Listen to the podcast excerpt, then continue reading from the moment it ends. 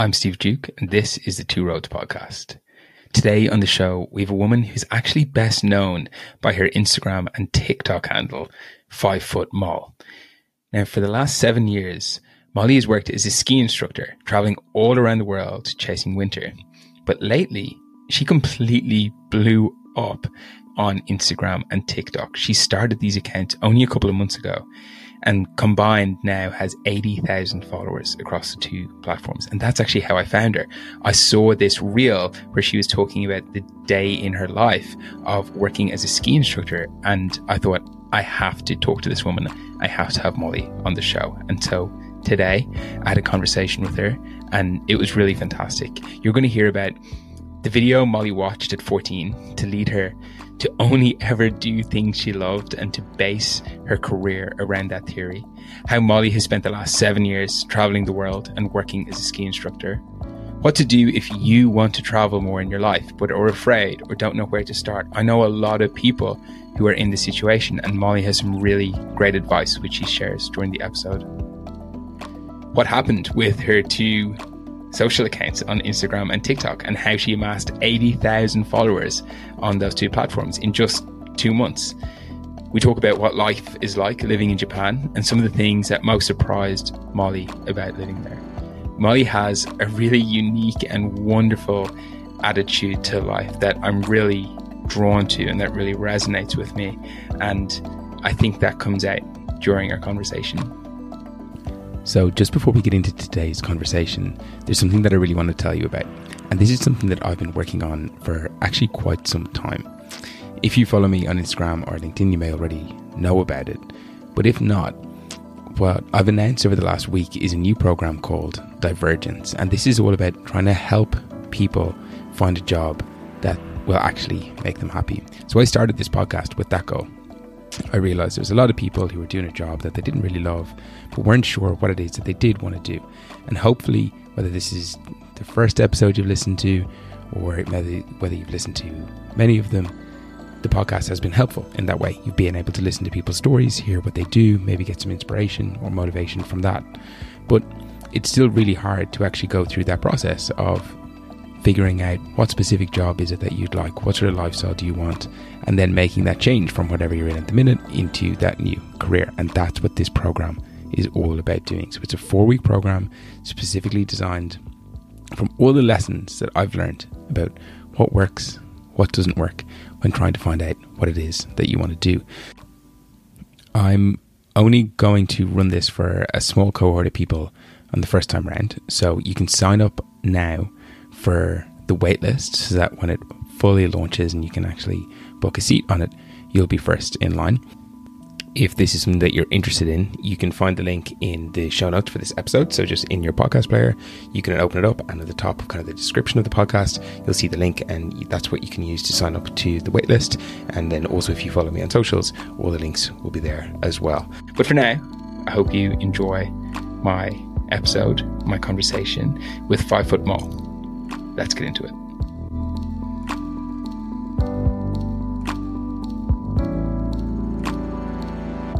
Growing up, all of Instagram was always like everyone's best bits and stuff. And recently, I've started seeing a lot more people sh- showing reality side of things on it, and I think that's what I wanna I wanna do is show more more reality on on Instagram and TikTok or wherever. It's very wholesome as well, though. Is that something that you consciously do? I didn't think about that. Eh, so many people commented that on that, that video you were talking about, the intro about me one. I didn't really think about it being wholesome. To me, it's all quite normal. Well, I guess maybe normal life is sometimes pretty wholesome. So it's, you know, by definition, the normal stuff is wholesome. And it's only when we go away and try to create this like perfect, like created picture that then it goes away from wholesome but maybe like that's what people see so much in their feeds that when they actually then see something that's normal, they're like, "Oh my god, that's so nice, that's so wholesome." Like, yeah, so unnatural, but it's normal. And so, what you, you started the Instagram only a couple of months ago, right? And it just it kind of blew up. How many followers do you have now? Thirty-seven thousand, I think, on Instagram, and then it's like forty-five thousand on TikTok. TikTok went crazy first, and then the Instagram was a bit slower, but still, like, yeah, I started two months ago and I didn't expect any any of it to go like that crazy. like the the main reason I started was because I always get questions about like traveling and how to work abroad and all this stuff from friends of friends or like my sister's friends or whoever. And so I, I was thinking like, oh, I could just say all this stuff in videos and then it could help them and then I won't have to type the same paragraph over and over again, sort of thing. So when did you start the the TikTok then? I started them both at the same time. What? Because I never used TikTok before, and I always thought it was all like you know the dancey, dancey platform and everything. but I thought, well, if I'm posting to Instagram, might as well post on TikTok because it was just the same thing, really, like reels. And then, yeah, that that went crazy. Within, within, I think it was like three days, and then I had twenty thousand followers. And I was just like, I woke up and I was like, whoa, what's going on? all because of, because of the micro pig video, really, originally. Which the story in that is all true. I genuinely Googled coffee, wanted a coffee, and that was the closest place, the Micro Pig Cafe.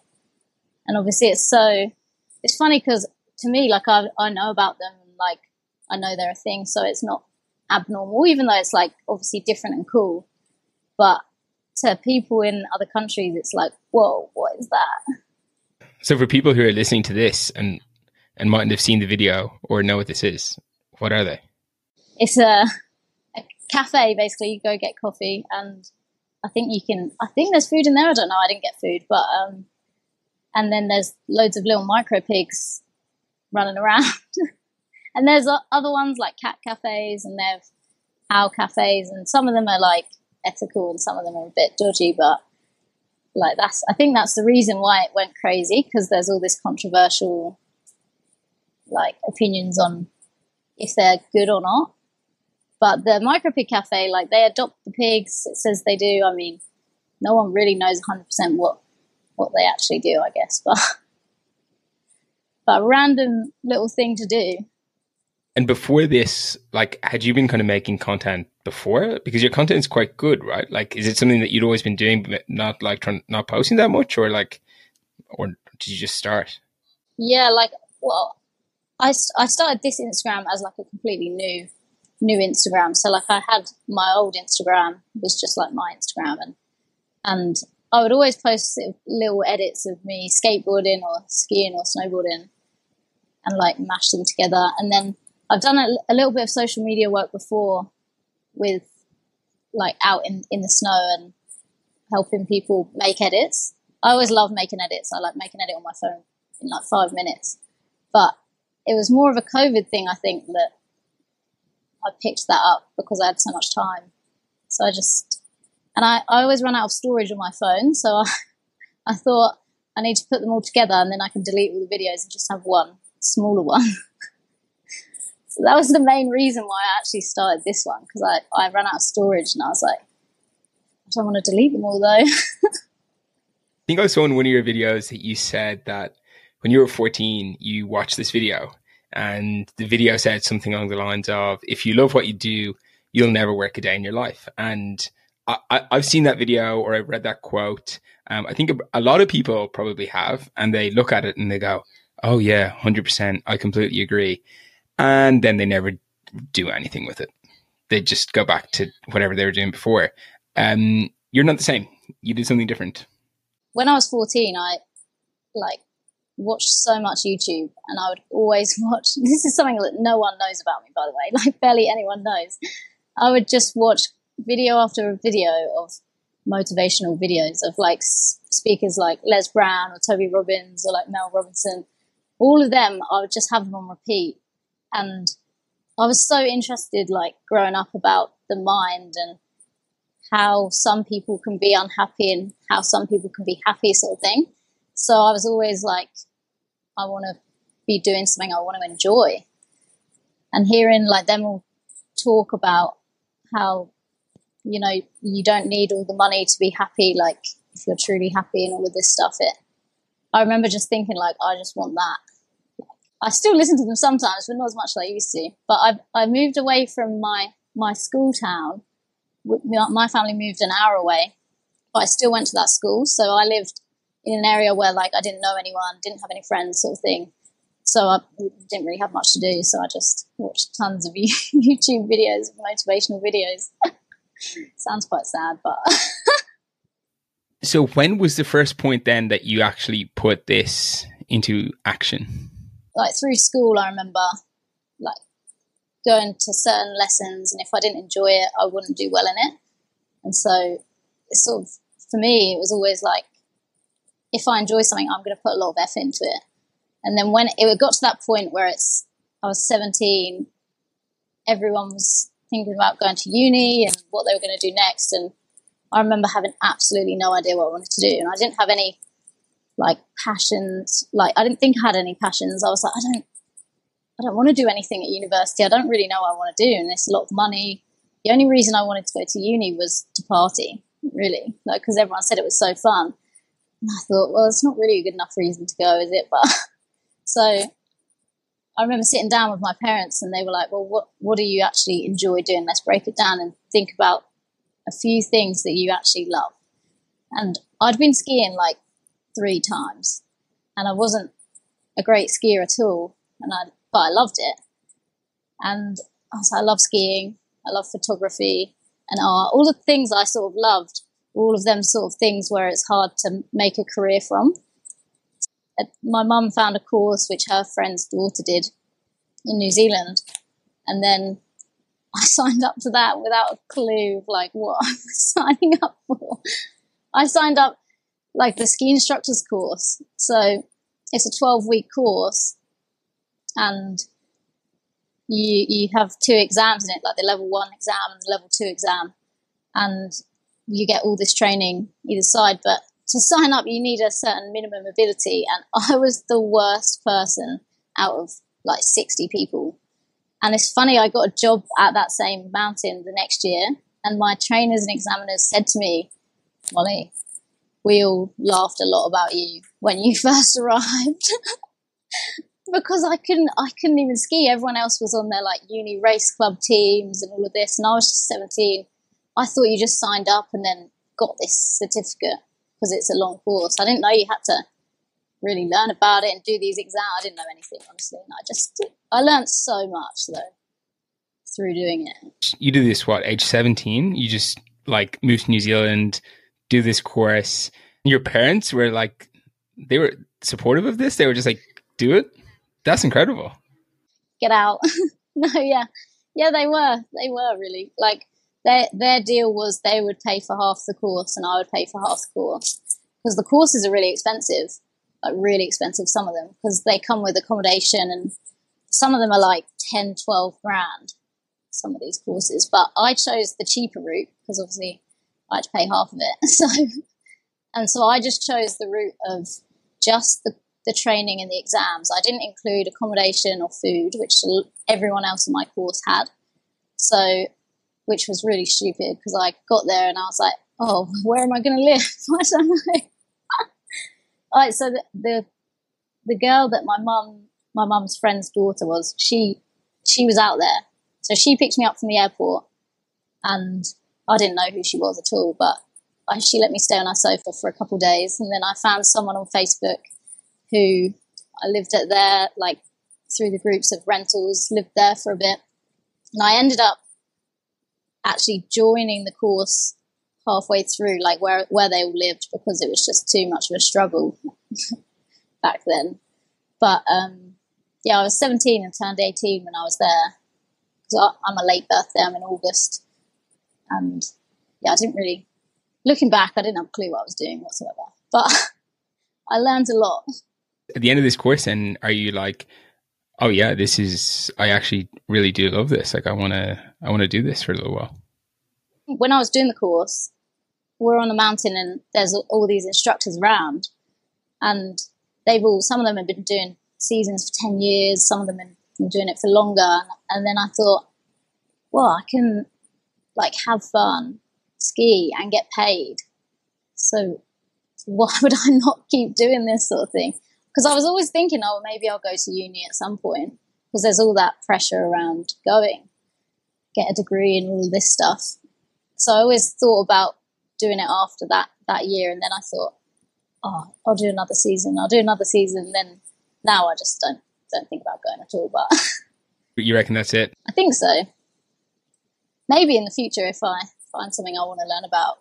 But I think I'd I'd need the interest to do it. I went to uni after school, but then sometimes I thought about, oh, would I go back and and do something? Because I think like as I've got older, there's been things I'm like genuinely interested in. And I'm like, I would actually like I would just want to learn about this thing. And so uni might be a good way for me to learn about it. Um, but that was not the way I was thinking about things when I was leaving school. You know, I was just like, no, no, I'm just going into a degree. Like I wasn't even that like fussed about it. You have to make it your life, really, don't you, to to really excel in it. Exactly, and and I think it was hard because like, I did okay, but I never excelled at it, and I never worked in it because I didn't love it. And there's other people in my course who were like obsessed with it. That's what they did at the weekend. You know, that's what their interests were, especially after school. I think in school, I think in school you can get away with it you know, I was quite academic in school, even in the subjects I wasn't mad about because I was like, I don't know, you can just put it in. But I think once it gets after school, you're not able to do that anymore. If you want to be really, really good, you actually have to be interested in it and like putting in the extra work. So then what? Do you start doing like ski seasons in different parts of the world once you've finished your like course? It's really hard after you just pass the exams because you don't have any experience there's all these mountains that are hiring ski instructors in Europe or wherever, and they all want a season or two experience. And it's like, well, how do you get the experience if you're not going to give me a job without the experience? So it's really hard to find somewhere. And it got later and later before the northern hemisphere in Japan and Europe. And this someone just posted on this Facebook group I was in for the ski instructors saying about this job in Japan in a place called Aomori, and no one took this job. No one wanted to take it. And I didn't know why until I got there. But I was like, oh, I'll take it because they didn't need any experience or anything. I got there and basically Aomori is like the most Japanese town ever with no foreigners. Like it's right at the top of the main island of Japan. And when I tell people now that I've done a season in Aomori, they're always like, what? Eh? Eh? Like so shocked because you don't, you don't see foreigners up there. And I was the first time they ever hired a foreigner and the only one. So I was the only ski instructor that was a foreigner up there. I didn't know a word of Japanese going. I didn't know anything about Japan. I, at this time, I was 18, and yeah, I, got, I remember getting to Tokyo, and I was like, "How do I like read these signs? I don't know what I'm doing." And this old lady helped me with my giant ski bag that I had, and, and then yeah, I got picked up I got a bus to Aomori somehow, and I got picked up by this little man in this van because I didn't. I also didn't get a SIM card for years because I thought, oh, I'll just survive off Wi-Fi and do it cheaply because I don't want to spend money on SIM card. So I had no SIM card or anything, and this man came running over and he was like, Mori, Mori, and I was like, that's me. Yeah, I'll just get in with you, and then you can take me wherever we're going. And then I got to this hotel and the reason no one took this job, it, I, I basically lived in this hotel, and the nearest super, supermarket or convenience store, anything, was like a half an hour drive down the mountain. And I obviously didn't have a car, so I was pretty much stuck there. It was great. I got to ski all the time. I got I got the proper culture shock, basically, of Japan, which if you go to some westernized areas, you wouldn't see so much. But I got the full experience, which I I did hate for about a month. And I was like, what am I doing here? I can't speak to anyone. Like, I don't know any Japanese. This is so hard to learn. And no one spoke English up there, like, barely anyone. But a lot of people were coming up to me saying they want to learn English and stuff. So, and then, but I ended up enjoying it a lot after, after I thought, like, oh, I'm going to have to like immerse myself into this culture properly. It was great. Like, one of the best things I've ever done how did you get by? Like, did you start like learning the language and stuff? A little bit. I don't think I knew that much back then. I learned a lot because I knew nothing. So I'd, I'd learned, it seemed like I learned a lot. And I, I learned, you know, how to be polite, which is really important here. Um, but I honestly don't know how I got by. I remember one time the some some of these Japanese people took me into the town because I didn't really get out much, and they took me there, took me to their bar, and took me to this club and then took me back up the mountain the next day. And I have no idea how we communicated because I didn't have like Google Translate. I don't, I don't know what we said to each other, but it must have just been funny to watch. On one hand, I imagine that that was like hell and a nightmare, like being stuck in this place where you can't speak the language, you've no idea what's going on. On the other hand, I'm like, wow, that actually sounds pretty cool to go straight into like a really authentic, like Japanese like place and have those experiences. So it's kind of like flip side, right? Yeah, definitely. And now I think I see so much that like if if I could go back there now and have that opportunity now, I think I'd I'd learn so much more because of that area. Like around where I live now, there's a lot of Westerners and there's a lot of English speaking going on, and especially with the sort of people I know, everyone's speaking English. So it is hard to learn Japanese because you're not listening to it around it all the time. You have to really make an effort. Whereas up there, it would be so easy to, well, not easy, but easier to learn because it's all you hear. But I think I, I didn't put as much effort in as I would now back then. How many years ago was this? I was in 2016. And so for the last seven years, have you been living in winter and kind of going from ski season to ski season? Yeah, pretty much. I did back to back winters since then until the COVID year. And then I went back to the UK for the summer, but I still worked in the indoor snow centre. So I was still on the snow. I was still in like three degrees, minus three or whatever. If you saw me a month ago, I'd have been really burnt because I haven't seen the sun that much. so this is my first proper summer, really. And so for someone who like doesn't know, like how does that work? Like the northern hemisphere winters for ski instructors, I guess, are what, like Europe, Japan and Canada? Yeah, American Canada. Yeah. And then in southern hemisphere, New Zealand, anywhere else? New Zealand, Australia and Chile. And so where where did you split your time across? So I've mostly done just New Zealand and Japan back to backs really. So I did five in New Zealand and then I, I worked in Italy a little bit for some of the winters, but we could only do a maximum of eight weeks there, so it was more on and off. How long do the seasons last, and like what do you do in between? What does a year look like? You know, if you were to kind of take a twelve month, you know, period. December through to March, April is the Japanese or Northern Hemisphere winter, and then you've got May and a little bit of June off, or free or trying to find work, basically, most of us. And then you've got June, July, usually June it starts and then ends in October, the southern hemisphere winter, and then you've got end of October, November, and start December, also struggling for most people. I think a lot of people think ski instructors are rich. That's what I have this perception of, or a lot of people have the perception that ski instructors make a lot of money. In France, they do because their wage is high and they have to be really high qualified. But most ski instructors I know are always struggling because of that because of that time off. It's really hard to find a job for a month. No one's going to give you a job for a month unless you lie to them.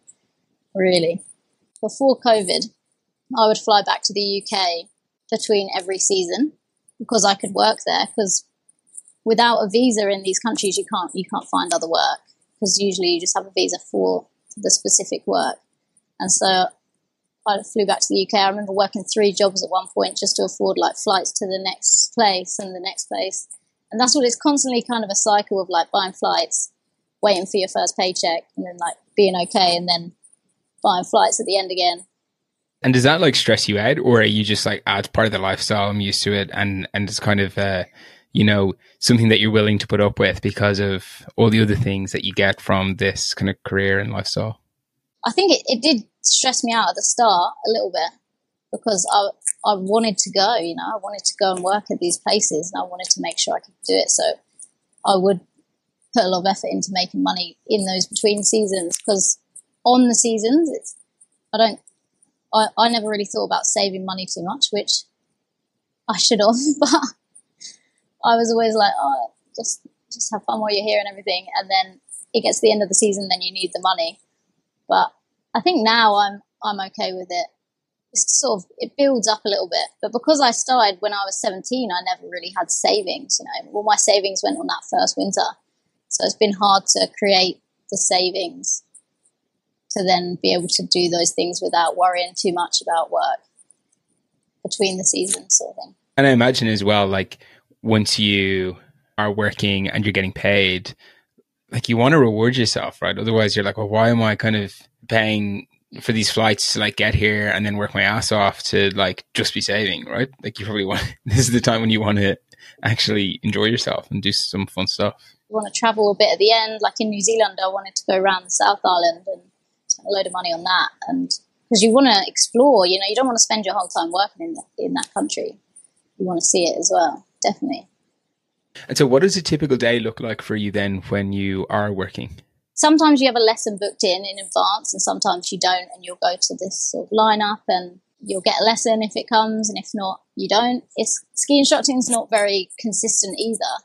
We've got the busy periods like school holiday periods and everything like that. Your your confirmed work, everyone's guaranteed work, but the start of December or end of March, you're sometimes you're working, sometimes you're not. So that's why like the more you return to certain places ski instructing and more exams you do the higher you go up priority lists at most places to be confirmed for more work. So it's kind of like a reward scheme a little bit.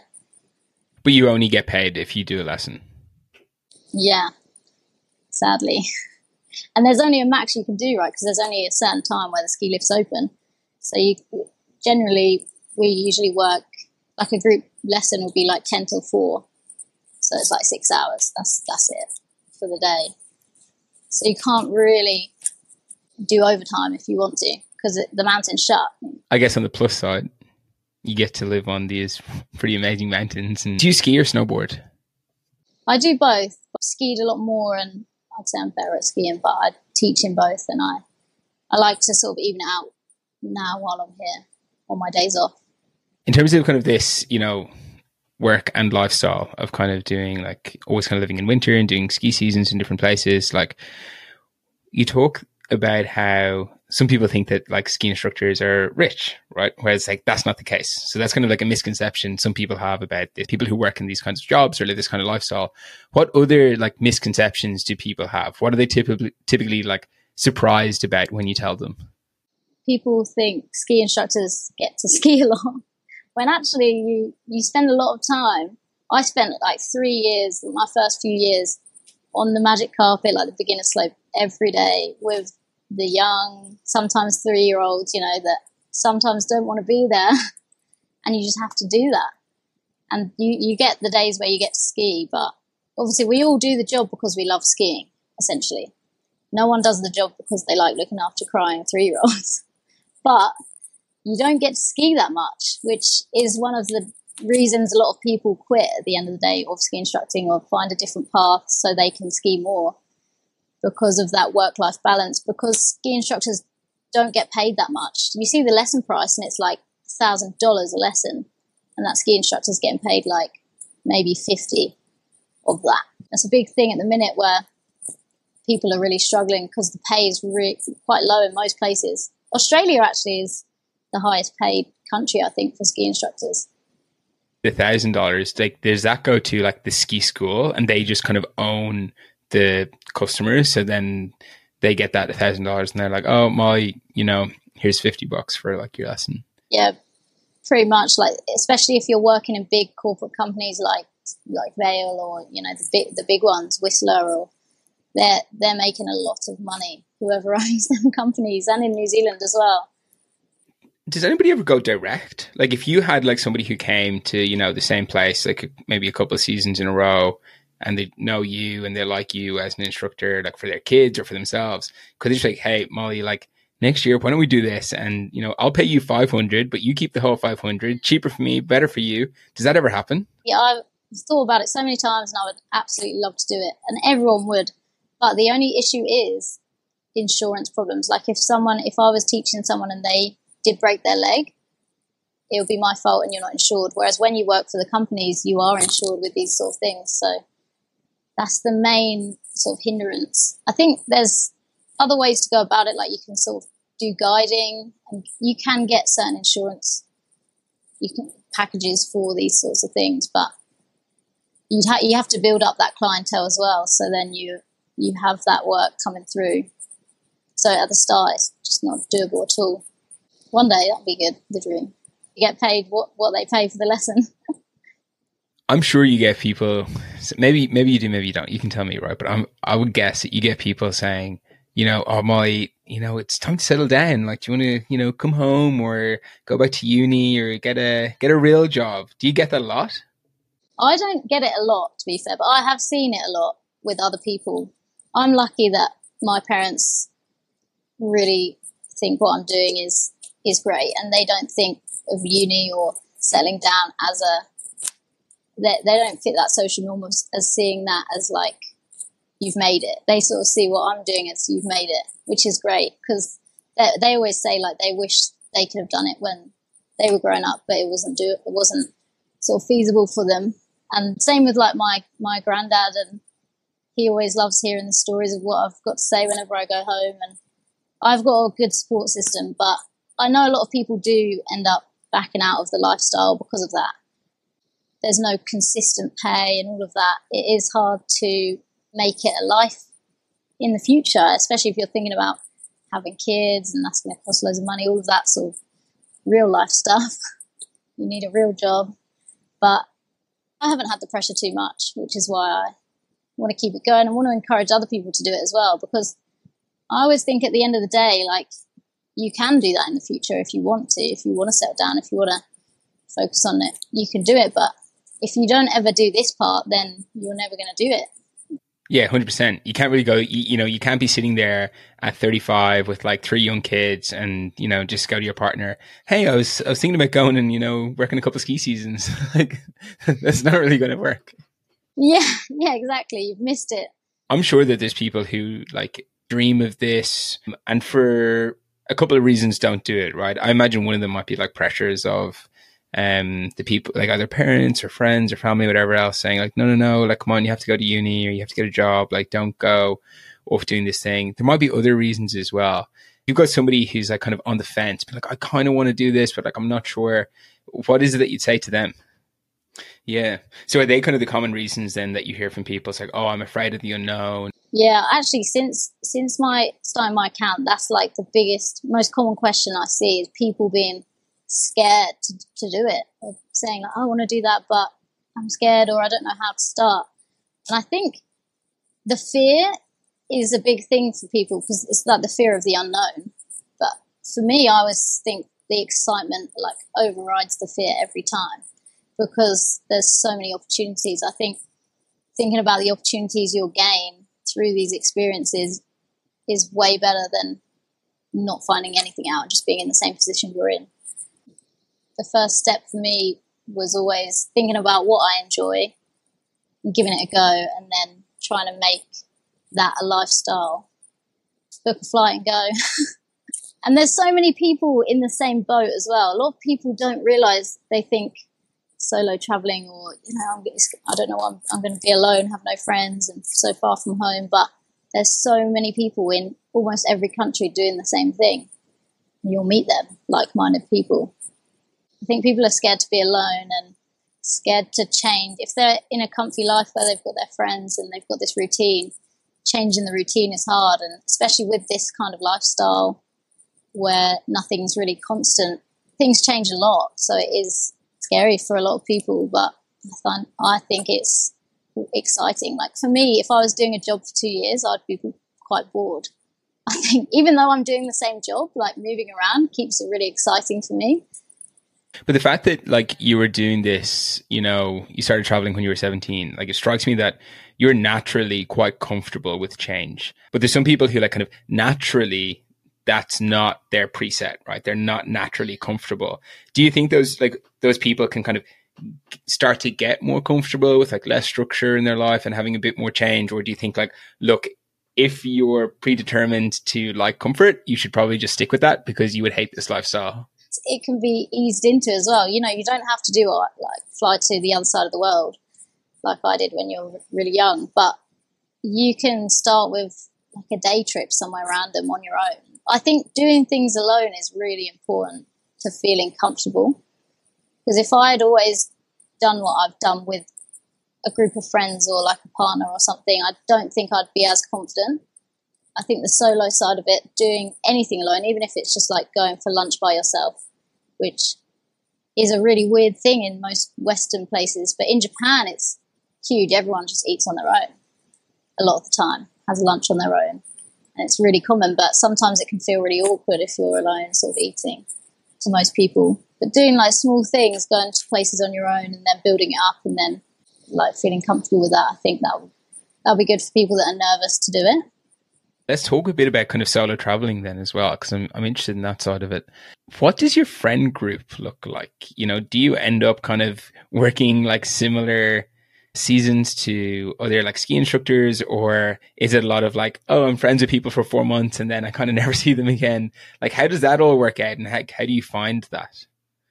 Yeah, it's a mix, really. Some people, yeah, you, you're with them for a season and then you won't see them ever or for ages, and but, but in the snow industry, a lot of people are going to the same places. Really, there's there's only so many places you can really ski, especially in the southern hemisphere, because there's not as many places to go. A lot of people get pushed there if they're doing it full time. So you end up seeing the same people over and over again. Or I've had friends on my first ever season, and then I haven't seen them for years, and then randomly they pop up in another country at the same job as me, and I'm like, hey. that must be amazing. It's so cool. It's really cool. You always know someone who knows someone. So if you do go to a random place, usually someone has worked with your friend there, and then you know you've become friends with everyone. And it's a really nice. Everyone's there because they love the snow, essentially. So you've all got something in common from the start. And so I imagine, you know, with all the adventures that you've been on, started traveling and like working in all these different countries and doing a lot of it solo, I imagine you've learned a lot about yourself what are kind of the things that that fall into that category? Things you've learned about yourself over the past few years. Confidence is a big thing that I've learned. I think I've always been fairly confident, but the confidence internally as well, because I've always sort of seemed confident a lot of the time, but maybe worried about what people thought of me and stuff. And I think in the past few years, especially start since starting my account, I'm just like I don't care anymore what anyone thinks of me, which is a big thing. Growing in that, and sometimes when you do go solo to certain places, like uh, I remember in just a few months ago in Vietnam, I went to a bar like at, the rooftop, and everyone was with their friends, and I just went on my own. And I sat there and I was like, "This is a bit uncomfortable and awkward because, like, you know, you should be chatting and having a good time with your friends, or you know, just sort of sitting there." And but putting myself in that uncomfortable situation, it makes you feel more comfort in in those situations. So I think growing in confidence is huge and learning a lot about other people and taking bits of other people that sort of become bits of me essentially at the end of the day like uh, you meet so many cool people in the world like if you go and explore other places people who do travel that you meet outside of their hometown like they're looking to find find out more. You know, they're hungry for more adventure and more life, and so you end up learning so many things from other people. I think learn how to cook, which is good from living in shared houses. Definitely couldn't cook when I was seventeen. It is so true, though. Like from meeting other people or experiencing different cultures and you just like pick up whatever you like from those people or from that culture. And like, I'm just going to take that with me now. And that's now part of me and part of like something that I do. And so you end up with this like mix, like lucky bag of random stuff, but it's all the stuff that's like resonated with you, you know? And so I, I think that's always quite nice. In terms of caring less about what other people think, like how have you managed to do that? Like what's that journey been like? Because i know that's something that holds a lot of people back from doing a lot of things you know whether it's a different job or moving or relationships or anything. Recently especially since starting this these accounts because i would always used to you know look at posts that i was going to post multiple times and be like should i post that? I don't know. And really overthink it. I, I don't know why but eh, i think a lot of people do it. They're like oh no maybe I won't post that. But at the end of the day, it can only gain things or experience or share share experience with other people. I think there's there's so much to gain and nothing to lose really with a lot of things you go for in life. And if you have that fear, if you let it take over and you are too scared to do it, then you're not going to have that opportunity. But if you actually go for it, then you find out you're going to find out if you like it or not, or find out so much about yourself through it. So what's going on then with the account now? Like, what's your plan? You, you, know, you've had this like mad growth over the last couple of months. You want to, I presume you're going to keep going, right? And try and turn this into something? I'm definitely going to keep it going. My goal was to always sort of keep going to grow it. And I did not expect it to go so quick. But now, like seeing how many other people have questions about it, I want to answer them. And I want to I want to encourage other people to travel. Like, and with social media, even though it can be a really negative thing, you can reach so many people with it that you you can't reach in real life. You know, trying to share that with people from the other side of the world that they can do it as well, and that I want people to know that you really don't need loads of money to travel. I think that's a common mis- misconception as well. That all these people that are traveling are rich when a lot of people are just spending the money they have on traveling, and it doesn't have to be a lot a lot of the time. Have you started like trying to monetize like your accounts at all yet? Been sort of reaching out to brands. I want to start doing that and working with other people to monetize. But I've been quite careful, even though it grew quite quick and I could have monetized a bit earlier. Like I've had a couple of people reach out, but it's people that I don't see value in or want to work with. So I want to keep it 100% me and like 100% what I want to share with people. I don't want to end up doing a job, even if they pay me a few grand for a video or something. I don't want to do it just because of the money. I want to do it because it's something I believe in and want to share with people. Because at the end of the day, if I'm looking at Instagram and someone's selling me something that they don't actually believe in, I think you can see that for one, and two, it's just not true to themselves. Like you might be able to cash in on the short term with a couple of nice brand deals, but like you know, long term, that's not going to be where you want to be because like people people can feel it, people notice it, and pretty much straight away. Can we talk about Japan a little bit because a lot of your content is obviously based around Japan. You've spent a lot of time living there. It looks fucking amazing. It's on my bucket list to go there. I've never been. I've never been, and so I have a friend who spent a lot of time in Japan growing up, and his dad actually owns a farm in Japan, and so we're always talking about going over there. And he always says to me, he's like, Stephen, you particularly would love Japan. And I'm like, oh my god! Uh, so I really want to go. I really want to go. Come to Japan. It's life changing. Really? Why do you say that? The culture's so different to Western culture, and if you, you know, do immerse yourself and take parts of their culture, you learn a lot about sort of slowing down life and the respect over here is huge, which I think we don't really have as much in Western culture, like the respect level. And that's a really big thing, yeah. How does that like show up in kind of like day to day life? It's a big difference everywhere. You'll see it in Tokyo, like even if you get first day, you'll, you'll be on a train and no one will talk because they don't want to annoy other people because because of the work culture in Japan that, that everyone knows they work crazy hours. People are tired, and then so other people want to have that respect and not make someone's day a bit more annoying because of talking on the train. Something that you wouldn't think about in Western countries, you know, you'd chat to your friends on the train and stuff, but over here, you wouldn't be talking on the phone, or it even has signs saying like no talking on the phone, put your phone on silent because they want they want people to enjoy the peace. That sounds so nice. what else about kind of Japanese culture like surprised you? I think they just always think about other people here, which actually a lot of my Japanese friends say that that's what they don't like about Japan because Japanese people end up not sharing their opinions so much and not speaking up about certain things. But a lot of Westerners really not like that about Japan, but it's one of them things where they always think about the other people first before doing something, such as like wearing masks, because they wore masks here before COVID. And wearing masks is to prevent other people getting sick, not because of themselves. How nice people are here. Along with the respect, they're so helpful and friendly. Do you have like any like stories of of that happening? Oh, quite a few, yeah.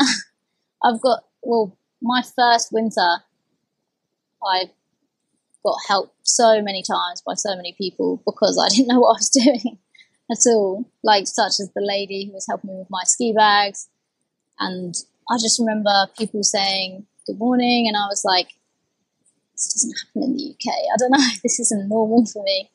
People being overly friendly, or like if I needed to call someone, I could which obviously happens in West Western countries as well. But I think, like around where I live, there's a lot of farming areas because it's in the countryside, and neighbours will constantly come around and give you vegetables from their garden, and always just trying to give to everyone. Like those kind of things are all like quite small and simple, but like I imagine they add up to like a feeling you know, where it's just like you feel like when you feel that people around you are kind of nice and are open to helping you if you need it. I think that probably like makes makes you feel differently. The feeling of safety, definitely.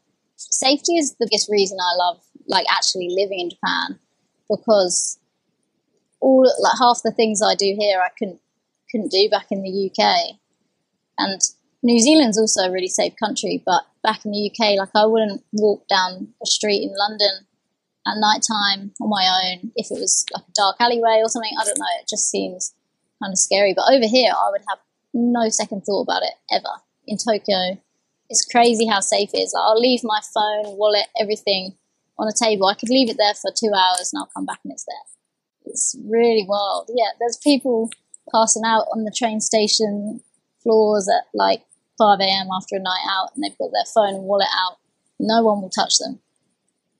Which in the UK, that'd be gone in two seconds, probably. It's so true. I had a similar experience when I was in Singapore and I was with um, a friend who lived there at the time and we went to one of the hawker markets and it's like right in the middle of the city, like super, super busy, like tons of people going around after work. And my friend like left his work bag with his laptop in it, like just on the table and walked off to get food. And I was like, Kevin, like, what are you doing? Like, that's going to be, it's going to be gone. He was like, no, no, no. He's like, honestly, not here. He was like, it won't, it'll be here when I get back. Singapore is, I think, the safest country in the world. Now, unfortunately, some of the reasons it's so safe is because if you do steal stuff, they like chop off your hand or something crazy, right? Like, well, I don't know if it, it, it it's it's not that, but like they're they're super they're super strict. Uh, there's crime underground. But yeah, but it's, it's more it's more that like if you if you get caught doing something like the punishments are like super severe, right? Like they just like really crack down. It's quite similar in Japan, I think, actually, with that. But the whole the whole police side of things is kind of scary sometimes to think about. In in Japan, you can get held for like twenty something days with no reasoning. They can take you to and put you in a cell for it's like 20, 22 or 28, I can't remember, days with no no reason at all. And you, you it, it could have been someone else that's done whatever. It's not a big thing, crime, so you don't see it happening much. But I think that's why, like, when something does happen, it's really big. What are some of your favorite places around Japan? Osaka is my favorite city. Well, I went to Kyoto this year actually, and I'd never been before, and that's really nice. But I only spent three days there. But Osaka is a really cool city. I've been there quite a few times. I'd rate it higher than Tokyo because people there are so chilled and friendly. And Tokyo is like crazy and cool, but people are in a rush always, constantly, everywhere. Whereas Osaka, I think people are more relaxed and friendly. A lot of people say that about Osaka as well. Osaka's really nice. And then Shizuoka, like by the coast, also really nice. And then Nagano, Niigata prefectures is where I spend most of my time, which is the countryside. And this this is what I want to sort of share through my videos is more of the countryside of Japan.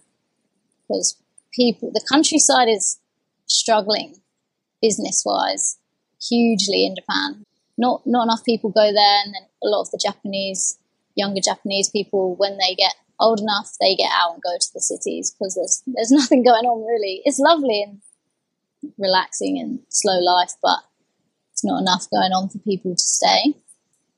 But it's so beautiful, and I think they just don't push the tourism enough. The tourists don't think to go out into the countryside, but it it's where you're going to find the real Japan. Yeah, that's interesting because when I think about going there, it's like, yeah, sure, I would want to go to the cities, but like, uh, uh, for me, the attraction would actually have been more the countryside. And maybe that's because, like, I have a friend who grew up in the countryside of Japan. So he's told me about this and I've seen like pictures and stuff. And so maybe that's why I'm attracted to it. But for me, that's what seems, it seems so, so beautiful, so stunning, like lots of different types of landscapes and, as well, like depending on where you go. It seems awesome. There's this video on your profile that I actually want to read a little snippet from it because I, I watched the video like 10 times and I thought it was amazing. I want to ask you about it. So the, you'll recognize it straight away. Obviously, it's your own video. But you say the point of this video is to remind you that your loved ones won't be around forever. So go on adventures with your mates, be there for them through the hard times, dance through the good times, celebrate their birthdays, celebrate their big wins and small wins, support their dreams, even if they're far fetched and it goes on like this. And you said really wonderful things. I think this is so. I I, I saw this. I was like, that is fucking amazing. I love that like kind of attitude and intention that's that's behind that. Is that something that you you try and like practice in your own life? That's my favorite video. Really? Why? What What do you like about it so much? Something I sh- I believe in really strongly. I think a lot of people take friendship or family for granted so much. I definitely have done it so much before. But when something happens, you realize the importance of it. So, like, appreciating those sort of things every day, I think is more important whilst you can, you know, whilst you can share it with other people and show them the appreciation because a lot of people won't know how much they mean to you unless you tell them. I think anybody who watches that video or kind of hears that will probably agree. And again, they often kind of just then go, "Oh yeah, that was lovely," and go back to my life. But for me, I think it's like, no, fucking do something with it. It's so easy to just go back to like your your default life, or you know, it's like, oh, what are you going to do this evening? Oh, I'll just stay in and watch Netflix, right? It's like, well, no, like, does your mate want to go for a beer, or do you want to go like watch the sunset or have a surf, or you know, why don't you plan that trip that you always talk about, but like you never actually do with your friends? Fucking do it, you know? Don't talk about it forever because you talk about it forever and then you wake up and, you know, it'll be a couple of decades later and maybe you're not friends with them anymore. You know, God forbid, maybe they're not here anymore. Right. And so, well, what, what good was all your talk about plans? 100%. I think that's, that's so important. Definitely. The fact that you, your life isn't promised, tomorrow's not promised again, one of the quotes I remember from years ago is this one where it said, If you're not here tomorrow, would you be happy with what you've done today? And that's what I try and live by a lot and think, you know, would I be happy with what I've done today? And at the end of the day, sometimes obviously you're not doing something you're passionate about. Like I, I had to work in Tesco's through COVID because there was nothing else to do. I wasn't passionate about it. But if you make it enjoyable, if you look at the positives and, and get the maximum out of that, then you'd be happy with what you've done today. But if you focus on the negatives, then it's always going to be a negative situation. When you start focusing on the negatives, there's so much that you can see. You could go into a rabbit hole of it. But if you start flipping that and focusing on the positives of sort of any situation, there's so many positives that you can see as well. And it comes back to, I think, one of the reasons that you're talking about why people you know, won't go and take a risk and, you know, go traveling or ski skiing or whatever is because they can see all the things that will go wrong. Right. They can see all of like the downsides, the potential pitfalls instead of looking at the flip side of like, well, like what are all the things that could go right? All of the things that you can't even think of, but the unexpected things, like, you know, the people that you might meet that you don't know, right? The experiences that you might have, the trips you might go on, um, that you haven't even planned. You don't even know about these places yet. And it's just like shifting to what side of the coin you're going to look at, at. And the decision looks a lot different. At the same points, you can you can have a negative and a positive opinion of the exact same situation. Like like my situation where my life's not constant. I move around a lot and don't have a constant income, don't have a constant group of friends. They could all be really negative things. But you could also see it as really positive things. There's so many positives in most situations. Do you have any dreams for yourself? I think that after all, starting this account and everything, I've realized I want to do more of that and go maybe into full time content creation and use use it to inspire other people. So my dreams is to continue inspiring people to travel or or work abroad and learn through them them experiences because there's so much to learn through travel and working abroad that you can't learn in in a classroom. So I want to keep sharing that with people, inspiring like other girls to ski and snowboard or skateboard is a big passion of mine as well. Trying to even out the ratio between men to women in snow sports and skateboarding or any, any sort of sports. What's holding that back, do you think? I think it, it's always been it's always been looked at as like a male industry sport. In in big competitions, the prize money was always a lot more for men to women in most most competitions in like skiing and snowboarding. And only recent years they've made it equal in most countries. In Japan, it's still not not equal in some some competitions. Even though they're hitting the same jumps, they're doing the same course, the prize money will be a lot lower for girls. So I think when young girls see that, they think that they're not worth as much, you know. And it's not just down to competition, but generation above me who are all ski instructors. I grew up when I went to France. Every ski instructor I had was a old French man. like there was no girls really. Even when I took my exams, there was one female trainer and there was like 10 male ones. So I think having someone to look at that's done it, then you can see yourself doing it a little bit more. That seems to be like the biggest thing in kind of increasing like participation in this, like, you know, because there's so many sports that are like that, right? Like surfing is a big one as well. Um, but then in Australia, you know, you kind of have a couple of like amazing um, women Australian surfers come through, and suddenly, you know, that young girl like looks up to them and idolizes them. The same thing happened with the the soccer recently with the Australian women's team, like the Matildas, you know, getting all the way to the semi final, and like the country went crazy for it. And I, I don't even I don't know if it was just kind of like, you know, the bias of it being everywhere that I started to notice it more. But like I would go to the park and I was like I don't think I'd ever seen as many like young girls just like out playing soccer or like playing around. Do you know? Um, and I don't know if it was because like I was more attuned to like noticing it and they were always there, but like it definitely felt like um there was such a buzz because you know you have to have idols, right? Like you have to have somebody to look up to, and if you do, then you're like, oh, I want to be like them. I want to follow them. Especially as a kid, right? It's so simplistic. Like all you want to do is like you see something on the TV and like, I want to do that. you know, then you go to the park and you try and do what they did. Yeah, that happened with skateboarding as well. Like skateboarding just got put into the Olympics only a few years ago. And as soon as it got put into the Olympics, people started seeing it as like a sport and then wanted to do it. And there was a huge boom in like skate.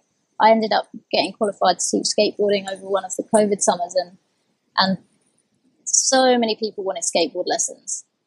But before that, because the guy I ended up working with, he he'd run a company for, for a while and you know it wasn't like that before but as soon as it was in the olympics young like anyone not just girls but everyone was sort of seeing it as like well, maybe i could do that now because it wasn't really seen before unless you went to youtube and watched some skateboarders edit which everyone sort of saw as people like that don't don't do anything apart from go to the park well molly thank you so much for for coming on and having a chat with me i had an absolute blast. You've got a cool story. You really do. Thank you. Thanks for having me. I hope you enjoyed that chat that I just had with Molly. If you want to go and find her on socials, you can find her at Five Foot Mol. So that's the number five F T M O L. You can follow her there. Her content is really, really nice. It's really, really wholesome. If you have any interest in Japan or traveling or working as a ski instructor, um, I definitely recommend going and giving it a look. It's really beautiful content. That's all for today. I will see you back here next week for next episode of the Two Roads podcast.